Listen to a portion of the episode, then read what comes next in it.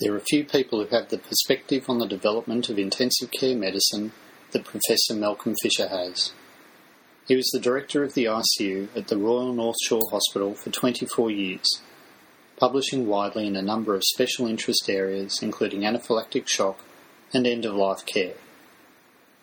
Malcolm was the foundation member and president of the Australia New Zealand Intensive Care Society and of the initial Australasian Faculty of Intensive Care Medicine. He was president of the World Federation of Societies of Intensive Care and Critical Care Medicine from ninety-three to ninety-four, and in two thousand three he was awarded the Order of Australia for services to national and international critical care and research into severe allergic reactions. Presently, Malcolm is the ambassador for the Intensive Care Foundation, a charity dedicated to raising funds for critical care research in Australasia. Recently, it was my pleasure to catch up with Malcolm about his new role. I began by asking him where his journey in I C U started. I was uh, an anaesthetic registrar who didn't like anaesthetics much in nineteen seventy-one, and we had a patient come into the unit with tetanus, and my boss, Graham Marshall, had done some work with tetanus with Morris Sandow in Adelaide at the Royal Adelaide Hospital, and gave me a... Uh, Uh, a thing they'd written on how to treat tetanus, a sort of guideline, I guess the first one I ever saw, and said, right, you don't have to give any anaesthetics, this guy will be a full-time job for a couple of weeks. So I went to work in the intensive care unit, and from that day on, virtually, I never really wanted to work anywhere else, and I was very privileged at that time to become a junior member of a group of people with very bright eyes and bright ideas who thought that we needed a new specialty, and a specialty that was based on acuity, on how sick people were rather than which organ or how old or a particular technique. And that began a very long process where we created a specialty virtually, and a, a model that we call the Australian model, which I think has been shown to be uh, probably the best way to do intensive care in the world, with dedicated specialists and dedicated staff. Was that an easy process uh, at the time? What are your recollections of that, that time? We were very lucky, I think, in Australia um, that we didn't have the turf wars that people had, in, particularly in the United States, where you know you used to hear only surgeons can look after surgical patients, or in the U K where the anaesthetists felt they had ownership of intensive care, particularly, interestingly enough, the anaesthetists who didn't work in intensive care. But um, the frustrating thing was that we wanted everything to happen now, and you don't make changes like that, and things that uh, we seem to just be repeatedly charging the windmill and gave up on, suddenly two or three years later the door would open. Um, for example, having fees for intensive care. Uh, that was an extraordinarily difficult process, and shortly after we challenged the differential uh, registration and payment for people coming from the College of Physicians and the College of Anaesthetists, we were given daily fees, which, while we're never going to make anyone rich, they were certainly very much better than anything we'd had before. You're in a unique position, I guess, to to be able to oversee the, the progress of our specialty thus far. It's obviously still a, a fairly new specialty. How have you seen it develop over the course of your career? Well, I think it, it you know, Australia's quite unique in that if you look at the the mortality figures that come from the data that's collected by units, we don't have very much difference between intensive care units in the country and, and the, the Royals. And uh, I think this is because we have effective networks and effective transport systems, and I think that's quite unique in Australia. Um, and it does occur in New Zealand, but the distances are smaller. So I think that's been a really important development, but all the other things that we had to have. We had to have a society like ANZICS, and, and in the end we needed a college. We needed uh, to be the people that government recognised were the people you should talk to about intensive care, rather than physicians and anaesthetists and surgeons. And we needed, of course, to win the, the respect and the endorsement of our colleagues, the people who provided the patients that came to the unit. And all of that was, was won by hard work, basically, and by uh, by having a... Uh, by developing training programs, by talking to each other, by not really being in competition. The other thing that I think we needed to give us credibility, and because it has a whole lot of other benefits, was a research focus. And that's probably, that with the college, have been the last two things to come along. Um, and initially... Uh, research wasn't our strength, clinical medicine was our strength, but we were troubled by studies from overseas where the uh, the treatment group would have outcomes that were very much worse than, or were not as good as a random selection across Australian intensive care units. The, the great example was, of course, the ARDSnet study, where they showed doing clever things with the ventilation reduced their outcomes in A R D S, but the outcomes were not as good as those that Andrew Burston showed in all comers in three units. So there's a need to do our own research, I think, to look at uh, what's valid and what's not in our circumstances and in our units where there are specialists on the floor, uh, and it's recognised that they will be largely responsible for the care of the patients. There's obviously an enormous amount that you've contributed over the, the years to uh, the growth of our specialty. Are there things that you look back on with particular pride? I think the... Uh, you know, I remember someone said once to Humphrey, Sir Humphrey Davy, the great British scientist, what was your greatest contribution to science? And he said, Michael Faraday. And the thing I look back on with most pride are the teams I've been part of, the teams I've been the leader of, but the Michael Faradays, the people that our training programs have produced all over the world who are now leaders in the specialty of intensive care. Where do you see the future of intensive care for those of us uh, starting out and those listening who are about to begin their careers as intensivists? What do you see as the future of intensive care? I think the biggest problem that faces intensive care is how to be fair and rational and appropriate in the face of an ageing population and increasing survival of people with chronic diseases, and that there is a major need to uh, try and um, use intensive care appropriately. Uh, intensive tend to blame outside people who send them the patients and then sit around and bitch over coffee about how this was an inappropriate thing, this patient should never have had an operation, uh, we didn't have proper informed consent, but this is something that's an urgent need to address. And it's being addressed at the statewide level and it's being addressed nationally, and there have been some uh, some uh, leaps forward, like Bill Sylvester's uh, Respect for Choice study, which is sh- showing people able to die at home, and if people talk about this and deal with it adequately, then it becomes better for for staff, for patients and for families. But to make these changes is difficult, and I think we've probably got to think in in longer terms than we uh, have in the past, and try and get uh, a younger generation of people who may be Um, a bit more aware of the limitations of modern medicine than some of us old guys are. In practical terms, how do you see that happening? What are the things that you would like to see done?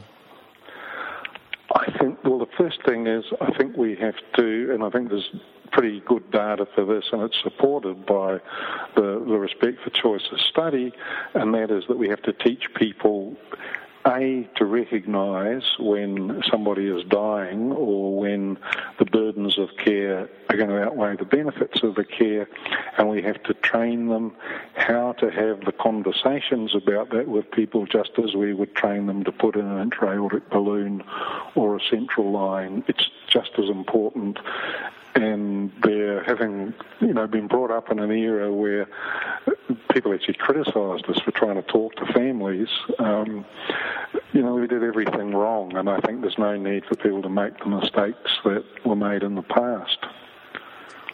You've um, you've written of a, a fairly pivotal moment, at least that's the way you described it in your career, a lecture by um, Professor Joseph Civetta. How did that um, that lecture impact upon you?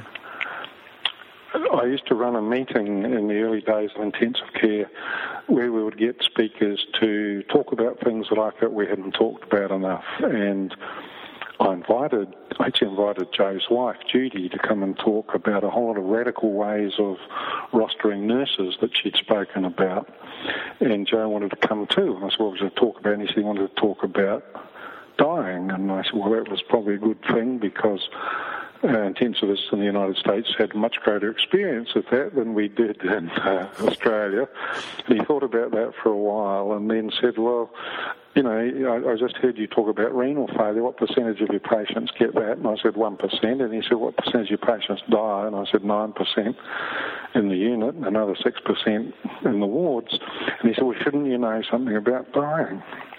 And he gave a talk at the Shore Inn um, in uh, nineteen eighty-two, I think it was. And it's probably the only talk I've ever been to that virtually changed the specialty and got us to go down the path of listening to people, to see patients, families and staff as being, being on the same team with the same goals, and respecting people's views and listening to them, and not assuming that everyone needed to have the last moments of life run out of them with machines and drugs.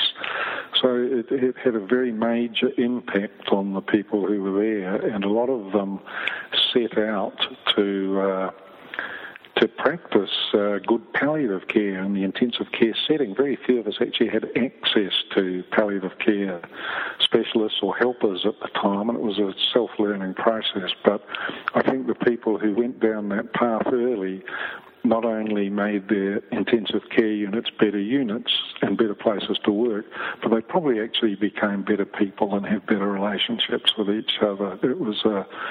It was a really important part of, of my development and development of the unit in which I worked. Malcolm, you've continued to write on this area and recently wrote an article on the prognostication in intensive care and the difficulties around this. What are the things that you see as the difficulties around prognostication and the way we deal with those in intensive care? Well, we have, there are several. The first thing is that people don't know and don't think about it. Um, there is, for example, for particular diseases, some very good data uh, that's accessible on websites from the British to tell you what the prognosis is, for example, in people with chronic airways disease or no white cells, although, again, they're not Australian data. I think that we've got to realise that there is always uncertainty in prognosis, which... And it's information that the doctors tend to own and share with the other people participating in the decision-making process. And there is also uncertainty, uncertainty about a patient, what a patient would want, even if they can participate in the conversation. If the blowtorch is on their belly, uh, you may not get what they would want if they could be rational and exclude the suffering and uncertainty. Uh, you also have uncertainty when you... A patient, for example, says, I want to die, and they may be saying, my burden is too heavy, you're not treating me very well, or they may be saying, my time has come. So we need to acquire the skills to uh, deal with this, and in that paper we advocated the concept of practical certainty, which is to acknowledge that, that nothing is one hundred percent, but we are as certain as we can be that the most likely outcome in this pathway which you're on at the moment would not be acceptable to the patient. And, you know, we can't uh, ask, intensive care medicine's full of variables. It's not like trigonometry where, you know, Pythagoras' theorem is always right. Uh, there will always be uncertainty, and that uncertainty we have to learn to manage. My impression of your argument in that paper was not only were we faced with the uncertainty, but that we probably don't deal with that very well as clinicians. How do you see we can improve that? I, I just think it's it's about honesty, but first of all, it is it is about uh, before an outcome or a prognosis is presented to a patient or a family, we need to do the two things that can help make it accurate, and one is more heads and one is more time uh, to involve other people in the decision making, um, particularly, you know, whether unusual diseases or um, and then there's time, A, for the people to see what's happening, B, to see if the patient uh, can improve, and C, to actually gather the information, which is not always uh, uh, happens very quickly. The other thing in, in which uh, I became very troubled at the end of my career with was the uncertainty about uh, guidelines and scientific papers, and knowing which ones you should believe and which ones you shouldn't. And, and we were very lucky in our unit. We were able to employ an expert on this who taught us how to look and, and also helped us sort through the chaff to try and deal with what was realistic. But I almost think nowadays you, you, uh, you need other people, uh, either through journals or through the internet or through your staff, to assess medical information for you. There appears to be a, a never-ending conflict between the desire not to do harm to the patient by putting them through unnecessary suffering versus that conflict that you mentioned of the uncertainty of their outcome. What was your approach to this problem? I just think you've got to go right back to Aristotle and do what you believe a good person would do, uh, value human life, value other people's values, and try and put the uh, the story together um, with the help of your colleagues, so you can work with the family and the patient, if the patient is participating, as a team, so you're on the same team and you are trying to do the very best for the star of the show, who's the patient. Malcolm, you've recently taken on a role as, the, as a board member of the Intensive Care Foundation. I was wondering if you could tell me about your role with them. Oh, the Intensive Care Foundation was, again, being part of the group of people who were trying to make this a specialty. I believe we had to have a research basis in respect of our colleagues for the research we undertook, and it was very difficult because everyone was extraordinarily busy, and it was one of the sort of things I mentioned, that it was a thing we wanted to happen now but didn't happen till very much later, with a, a new generation, almost the Mybergs and uh, Coopers and Finters and people such as that. Um, but there were two aspects to that. One was, there were several aspects. Um, one was to, you know, establish a research credibility.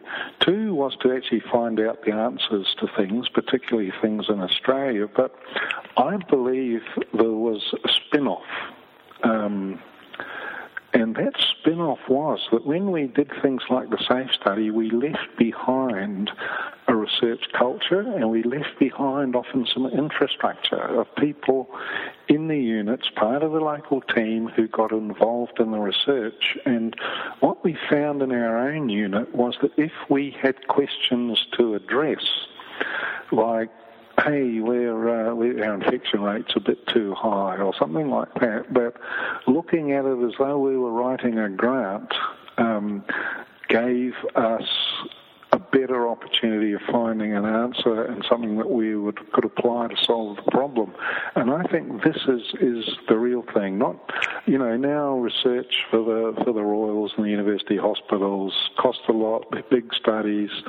Um, they require great expertise. But I think that the the niche of the Intensive Care Foundation, which initially started off some of these big studies, is to provide uh, material so that that the unit at Tamworth and the unit at uh, at Wollongong, uh, but other units, that the enthusiasm of bright-eyed people can be supported, and they can be given resources that will enable them to develop a, a research culture.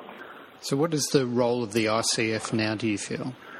Well, the role of the I C F is, is uh, it exists only for one thing, really, and that is, well, two things, to to spread the word about intensive care, because people still don't know what it is, and to uh, to raise money to provide uh, research. Now, its goal, its target's two hundred fifty thousand dollars a year. That that'll only, you know, Uh, fund a tenth of a, of a big study, but can fund a lot of little studies if we can keep raising the money to support that initiative in the face of a global financial crisis and small charities such as the Intensive Care Foundation being put in a situation where it's much harder for them to raise the money. Malcolm, what is in the trophy room of the I C F? What have some of the success stories been? Um, well, they're new, numerous. A lot of the things that, that started off have been supported, like the like DECRA, uh, like um, SAFE, uh, things like that. It was very important that there was the foundation, there was the small trials group, and these things were all working together to get uh, the money together to uh, to. to seek the, the, what was it, six million, I think the SAFE study cost. Um, what you need is, uh, is is the kickstart, the, to do the basic stuff, to show that it can be done, to do the preliminary study, and that, I think, is the niche of the foundation. And uh, a lot of the, as I say, the big successes that have really put Australia on the map as a research place have, uh, have come from there. I think really the exciting stuff that we're doing now is, is stuff funding, uh, uh, looking at early rehabilitation, at trying to stop the lengthy period of recovery once people get out of intensive care. Um, that's one of the, the sources of funding which is... Uh, Uh, flat, which, you know, I think is very valuable. They're looking at uh, the use of ECMO after the major experience we got a few years ago from that. Um, and they're doing very basic stuff, getting ready to make the serious and definitive study of uh, the, in, the, you know, the gut... Uh, clearing out the bugs in the gut to try and reduce the incidence of infection, which seems on paper to work, but no one in Australia uses it uh, for reasons that aren't entirely certain. I guess there may be people out there who were not aware of the Intensive Care Foundation, or at least how important it is to, to the development of research in, in Australasia. If people are interested in making a donation, is there a way that they can do so? Yeah, I think that all you need to do is, is we haven't quite got the the new way of doing this going yet, which is you you, uh, you do it through Twitter or or Facebook or things that I don't really understand all that well. But the simple thing to do is to go to the internet and uh, and Google Intensive Care Foundation Australia, and that will take you to the website, and there's some interesting stories, and, and you can learn all about uh, what we have funded, and the way to make a donation is through that. I'm aware there's a foundation in the U K as well. Are there other similar um, entities set up in other countries? Our one is an Australia and New Zealand one, but for taxation reasons and everything, the, the funding's a little separate. The Intensive Care Society in the U K has one that's actually modelled on ours.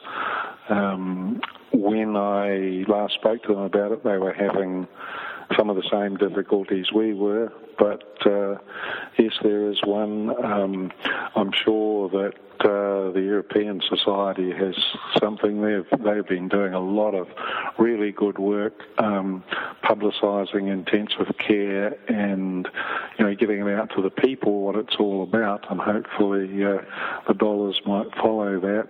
The uh, Americans, of course, they like to have their intensive care week and this, that and the other thing, but I don't know how their charitable funding is going. They're, they're, they're quite competitive against one another, the uh, Americans, and that might hinder them a little. If anyone is listening out there who is interested in contributing to their local Intensive Care Foundation, uh, see your local uh, society webpage for further details. Malcolm Fisher, it's been an absolute pleasure talking to you. Thank you so much for your time. Thank you very much. If you enjoyed today's podcast, why not check out our websites, Critique and Critnurse. Our websites are leading providers of online critical care education and include podcasts, journal clubs, online presentations, modules and much, much more. You can also join our free blog to help you stay up to date. Our websites are found at w w w dot c r i t dash i q dot com and w w w dot c r i t dash nurse dot com. You can follow us on Facebook and Twitter or visit us at the iTunes Store. While you're there, check out our data interpretation and C T interpretation apps. Critique, making critical care education easier.